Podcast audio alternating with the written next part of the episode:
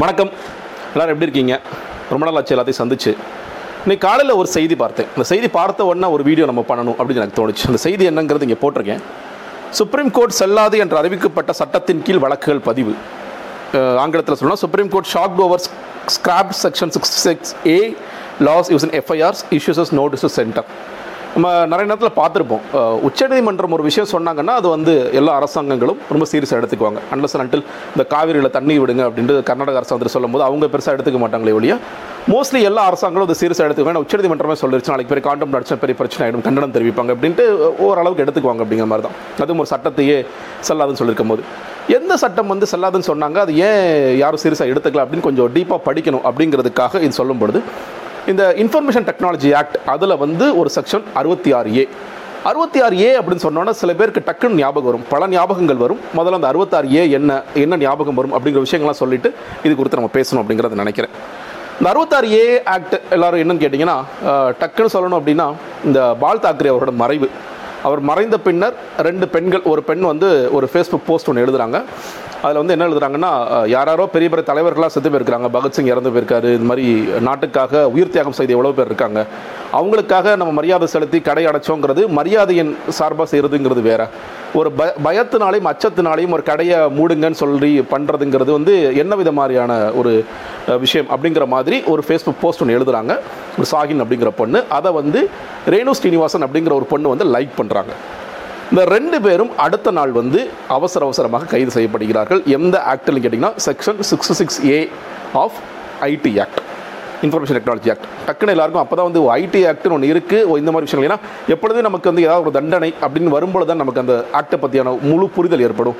டக்குன்னு எல்லாருமே கொதிக்க கொதிக்க ஆரம்பிச்சிட்டாங்க. என்னங்க அந்த பொண்ணு சொன்னது என்ன தப்பு? பால் தாக்கரே இறந்து போனார். நீங்கள் வேணும் கடையை எந்த ஒரு அரசியல்வாதி இறந்து போனாலும் இதாக நடந்துகிட்டு இருக்கு. இதை பண்ணுறீங்க ஒரு ஃபேஸ்புக் போஸ்ட்டில் தன்னோட கருத்தை தெரிவிக்கிறது. அந்த கருத்து தெரிவிக்கிறதுக்கு எப்படி நீங்கள் பண்ணுறீங்க அப்படின்னு பார்க்கும் பொழுது மறுபடியும் சிக்ஸ் சிக்ஸ் ஏ ஆக்ட் என்ன அப்படின்னு நம்ம லைட்டாக பார்த்துக்கணும். அதில் வந்து முக்கியமான சில விஷயங்கள் சொல்லப்பட்டது. அதாவது கம்யூனிகேஷன் த்ரூ எனி டிவைஸ் அது மொபைல் ஃபோனாக இருக்கலாம் இல்லை லேப்டாப்பாக இருக்கலாம் ஒரு டிவைஸ் மூலிமா கம்யூனிகேட் பண்ணுறோம் அந்த கம்யூனிகேஷனில் வந்து கிராஸ்லி அஃபென்சிவ் அதாவது அவங்களுக்கு வந்து துன்பம் ஏற் புண்படுத்திடும் புண்படுத்திடும் சொல்லுவாங்க இல்லையா? அந்த மாதிரி கடுமையாக புண்படுத்துதல். இல்லை வந்து அவங்களுக்கு அனாயன்ஸாக இருக்கிறது இல்லை இன்கன்வீனியன்ஸாக இருக்கிறது அவங்களுக்கு வந்து டேஞ்சராக இருக்கிறது போன்ற விஷயங்கள்லாம் இருக்கலாம். இல்லை அதை வந்து அதுக்கு அந்த மாதிரி ஒன்று இருந்துச்சு அப்படின்னா அதுக்கு இம்ப்ரிசன்மெண்ட் மூன்று வருடங்கள் வரைக்கும் இந்த ஐடி ஆக்டில் கொடுக்கலாம் அப்படின்னு ஒரு ஆக்ட் வந்து வந்துச்சு. இந்த ஆக்ட் எதுக்காக வந்ததுன்னு கேட்டிங்கன்னா இரண்டாயிரத்தில் வந்து இன்ஃபர்மேஷன் ஐடி ஆக்ட் வந்துச்சு. அந்த ஆக்டோடைய மிக முக்கியமான விஷயம் எதுக்காக வந்ததுன்னா இ காமர்ஸில் நம்ம கொஞ்சம் கொஞ்சமாக வளர்ந்து வரோம். இ காமர்ஸில் பல டிரான்சாக்ஷன்ஸ் பண்ணிகிட்டு இருக்கோம். அப்போ அதில் ஏதாவது பிரச்சனைகள் ஏற்பட்டதுன்னா அந்த எந்த சட்டத்துக்குள்ள அதை விசாரிக்கிறது ஏதாவது ஒரு இ டிரான்சாக்ஷனில் ஒரு சைபர் கிரைம் ஒன்று ஏற்படுது அப்படின்னா அதெல்லாம் விசாரிக்கிறதுக்காக கொண்டு வந்த அந்த இன்ஃபர்மேஷன் ஆக்ட் டூ தௌசண்ட் அதில் வந்து ரெண்டாயிரத்தி அஞ்சில் ஒரு கமிட்டி அமைக்கிறாங்க. அந்த கமிட்டி அமைச்சு என்னென்ன வேறு வேறு என்னென்ன செய்யணும்னு சொல்கிற நிறைய அமெண்ட்மெண்ட்ஸ்லாம் வரும் அதெல்லாம் செய்யுங்கன்னு சொல்லும்போது இந்த மாதிரி சைபர் கிரைம்ஸை ப்ரிவென்ட் பண்ணுறதுக்காக இந்த மாதிரியான ஒரு செக்ஷன் ஒன்று போடுங்க அப்படின்னு சொல்லிட்டு இரண்டாயிரத்தி எட்டு ராஜ்யசபாவில் லோக்சபாவில் பாஸ் ஆகி ரெண்டாயிரத்தி ஒன்பது சட்டமாக மாறிடுச்சு. இந்த சட்டமாக மாறும் பொழுது பல பேர் யோசித்திருக்காமல் கூட இருக்கலாம். ஏன்னா நம்மளுடைய பாராளுமன்றவாதிகள் எல்லாம் அவங்களுக்கு ஒரு பிரச்சனை தானே பற்றி யோசிப்பாங்க. பொதுமக்களுக்கு பிரச்சனை அப்புறம் பார்த்துக்கலாங்கிற மாதிரி இதெல்லாம் பெருசாக கண்டுக்காமல் பரவாயில்ல இந்த ஆக்டை சேர்த்துருங்க அப்படின்னு சொல்லி சொல்லிட்டாங்க.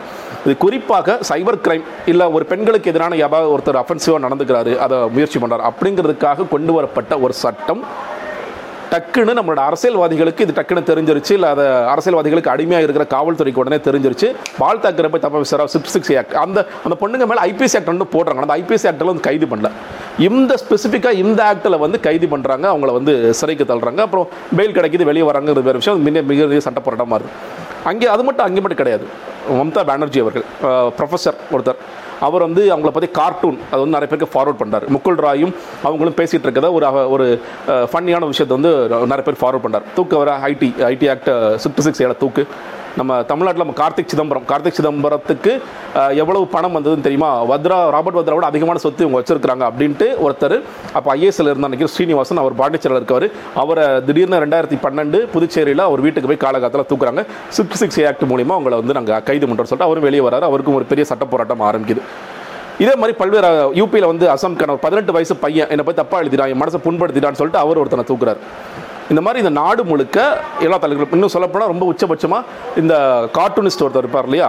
அசீம் திரிவேதி. அவர் வந்து கார்ட்டூன் போடுறாரு. கரப்ஷன் ஐஏசி மூமெண்ட் போது ரொம்ப பாப்புலர் அவர் வந்து கரப்ஷன் எவ்வளோ மோசமாக இருக்குன்னு நிறைய கார்ட்டூன்ஸ் போடுறாரு.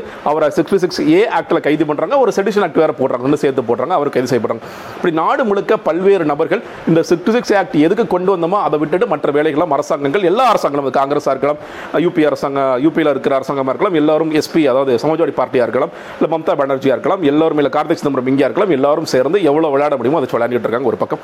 இதெல்லாம் பார்க்குற ஸ்ரேயா செங்கல் அப்படிங்கிற ஒரு லாயர் வந்து ரெண்டாயிரத்தி பன்னெண்டு அவசர அவசரமாக ஒரு வழக்கு தொடுக்கிறாங்க.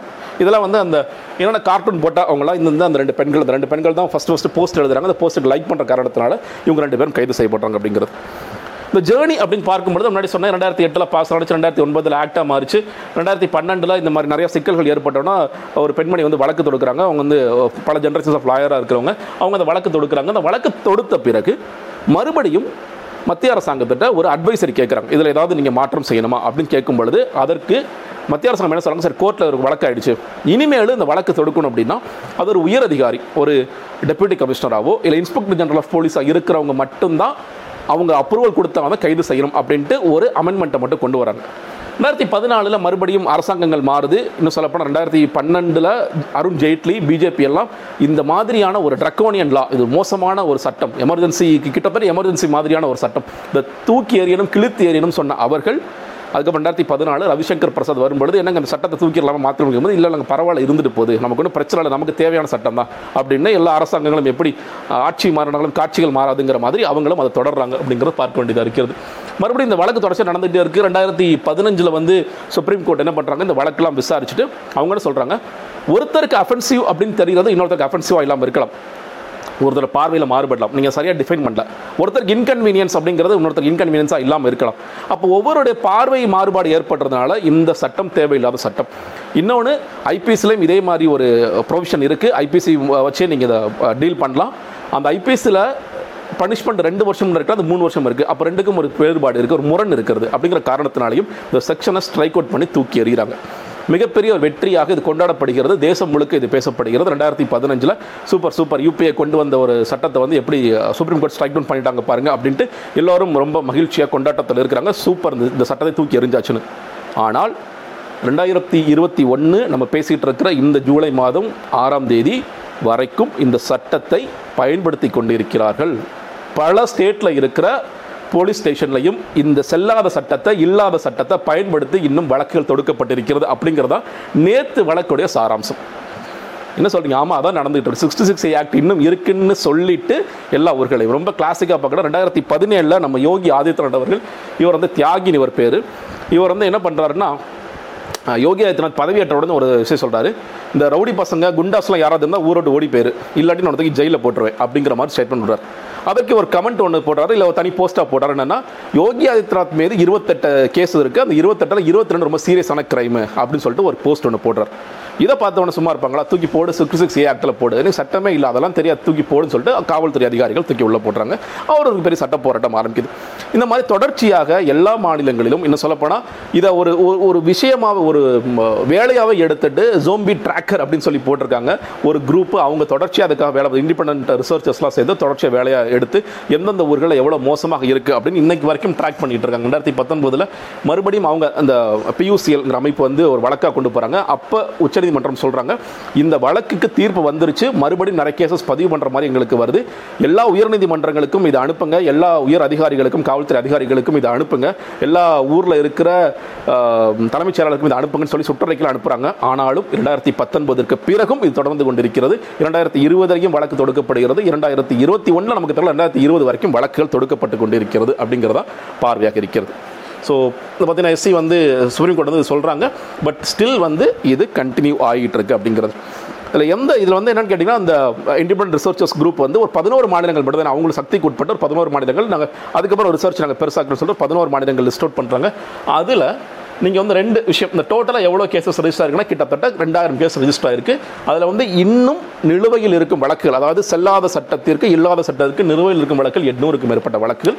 அதே மாதிரி இது போஸ்ட் ஜட்ஜ்மெண்ட் அந்த ரெண்டாயிரத்தி பதினஞ்சு ஜட்ஜ்மெண்ட் வந்த பிறகு எவ்வளோ கேசஸ் இருக்குன்னா இவ்வளோ கேசஸ் வழக்குகள் இருக்குது எந்த மாநிலம் அதிகமான வழக்குகள் கொண்டு வந்திருக்காங்கன்னா மகாராஷ்டிரா மகாராஷ்டிராவில் மட்டும் முந்நூற்றி இருபது வழக்குகள் தொடுக்கப்பட்டிருக்கு. நாற்பது பர்சன்ட் அடுத்ததாக உத்தரப்பிரதேஷ் ராஜஸ்தான் வெஸ்ட் பெங்கால் அஸ்ஸாம் ஆந்திரா வரைக்கும் எல்லா ஊர்களையும். தமிழ்நாடு கேட்கலாம் சில பேர். தமிழ்நாட்டில் மொத்தம் நாலு வழக்குகள் தொடுக்கப்பட்டிருக்கு. சென்னையில் எதுவும் இல்லை. கோயம்புத்தூர் போன்ற பகுதிகளில் ரெண்டு மூணு வழக்கு கோயம்புத்தூர் இன்னும் சில ஊர்களுக்கு தொடுக்கப்பட்டிருக்கு. இப்போ எல்லா ஊர்களிலும் இருக்கிறோம் காவல்துறை அதிகாரிகள் ஒரு பக்கம்னா. இது ரொம்ப ஆச்சரியமாக இருந்த விஷயம் என்னன்னு கேட்டிங்கன்னா ஜுடிஷியர் இவ்வளோ வழக்குகள் தொடுக்கப்படுது. அந்த ஒவ்வொரு வழக்குகளுக்கும் யாராவது ஆஜராவாங்க ஏன்னா இந்த வழக்குகள் எல்லாம் யார் தொடுக்கிறாங்கன்னு மோஸ்ட்லி பொலிட்டிஷியன்ஸ் எதிர்த்து தான் இருக்கும்னு நினைக்கிறேன். ஏன்னா அவங்கள தான் ரொம்ப மனசு புண்படுத்திட்டே இருப்பாங்க யாராவது. அவர்களை எதிர்த்து தொடுக்கப்படுது அதுக்கு ஆஜராகிற லாயர்ஸ் வந்து எப்படி இதை விடுறாங்க?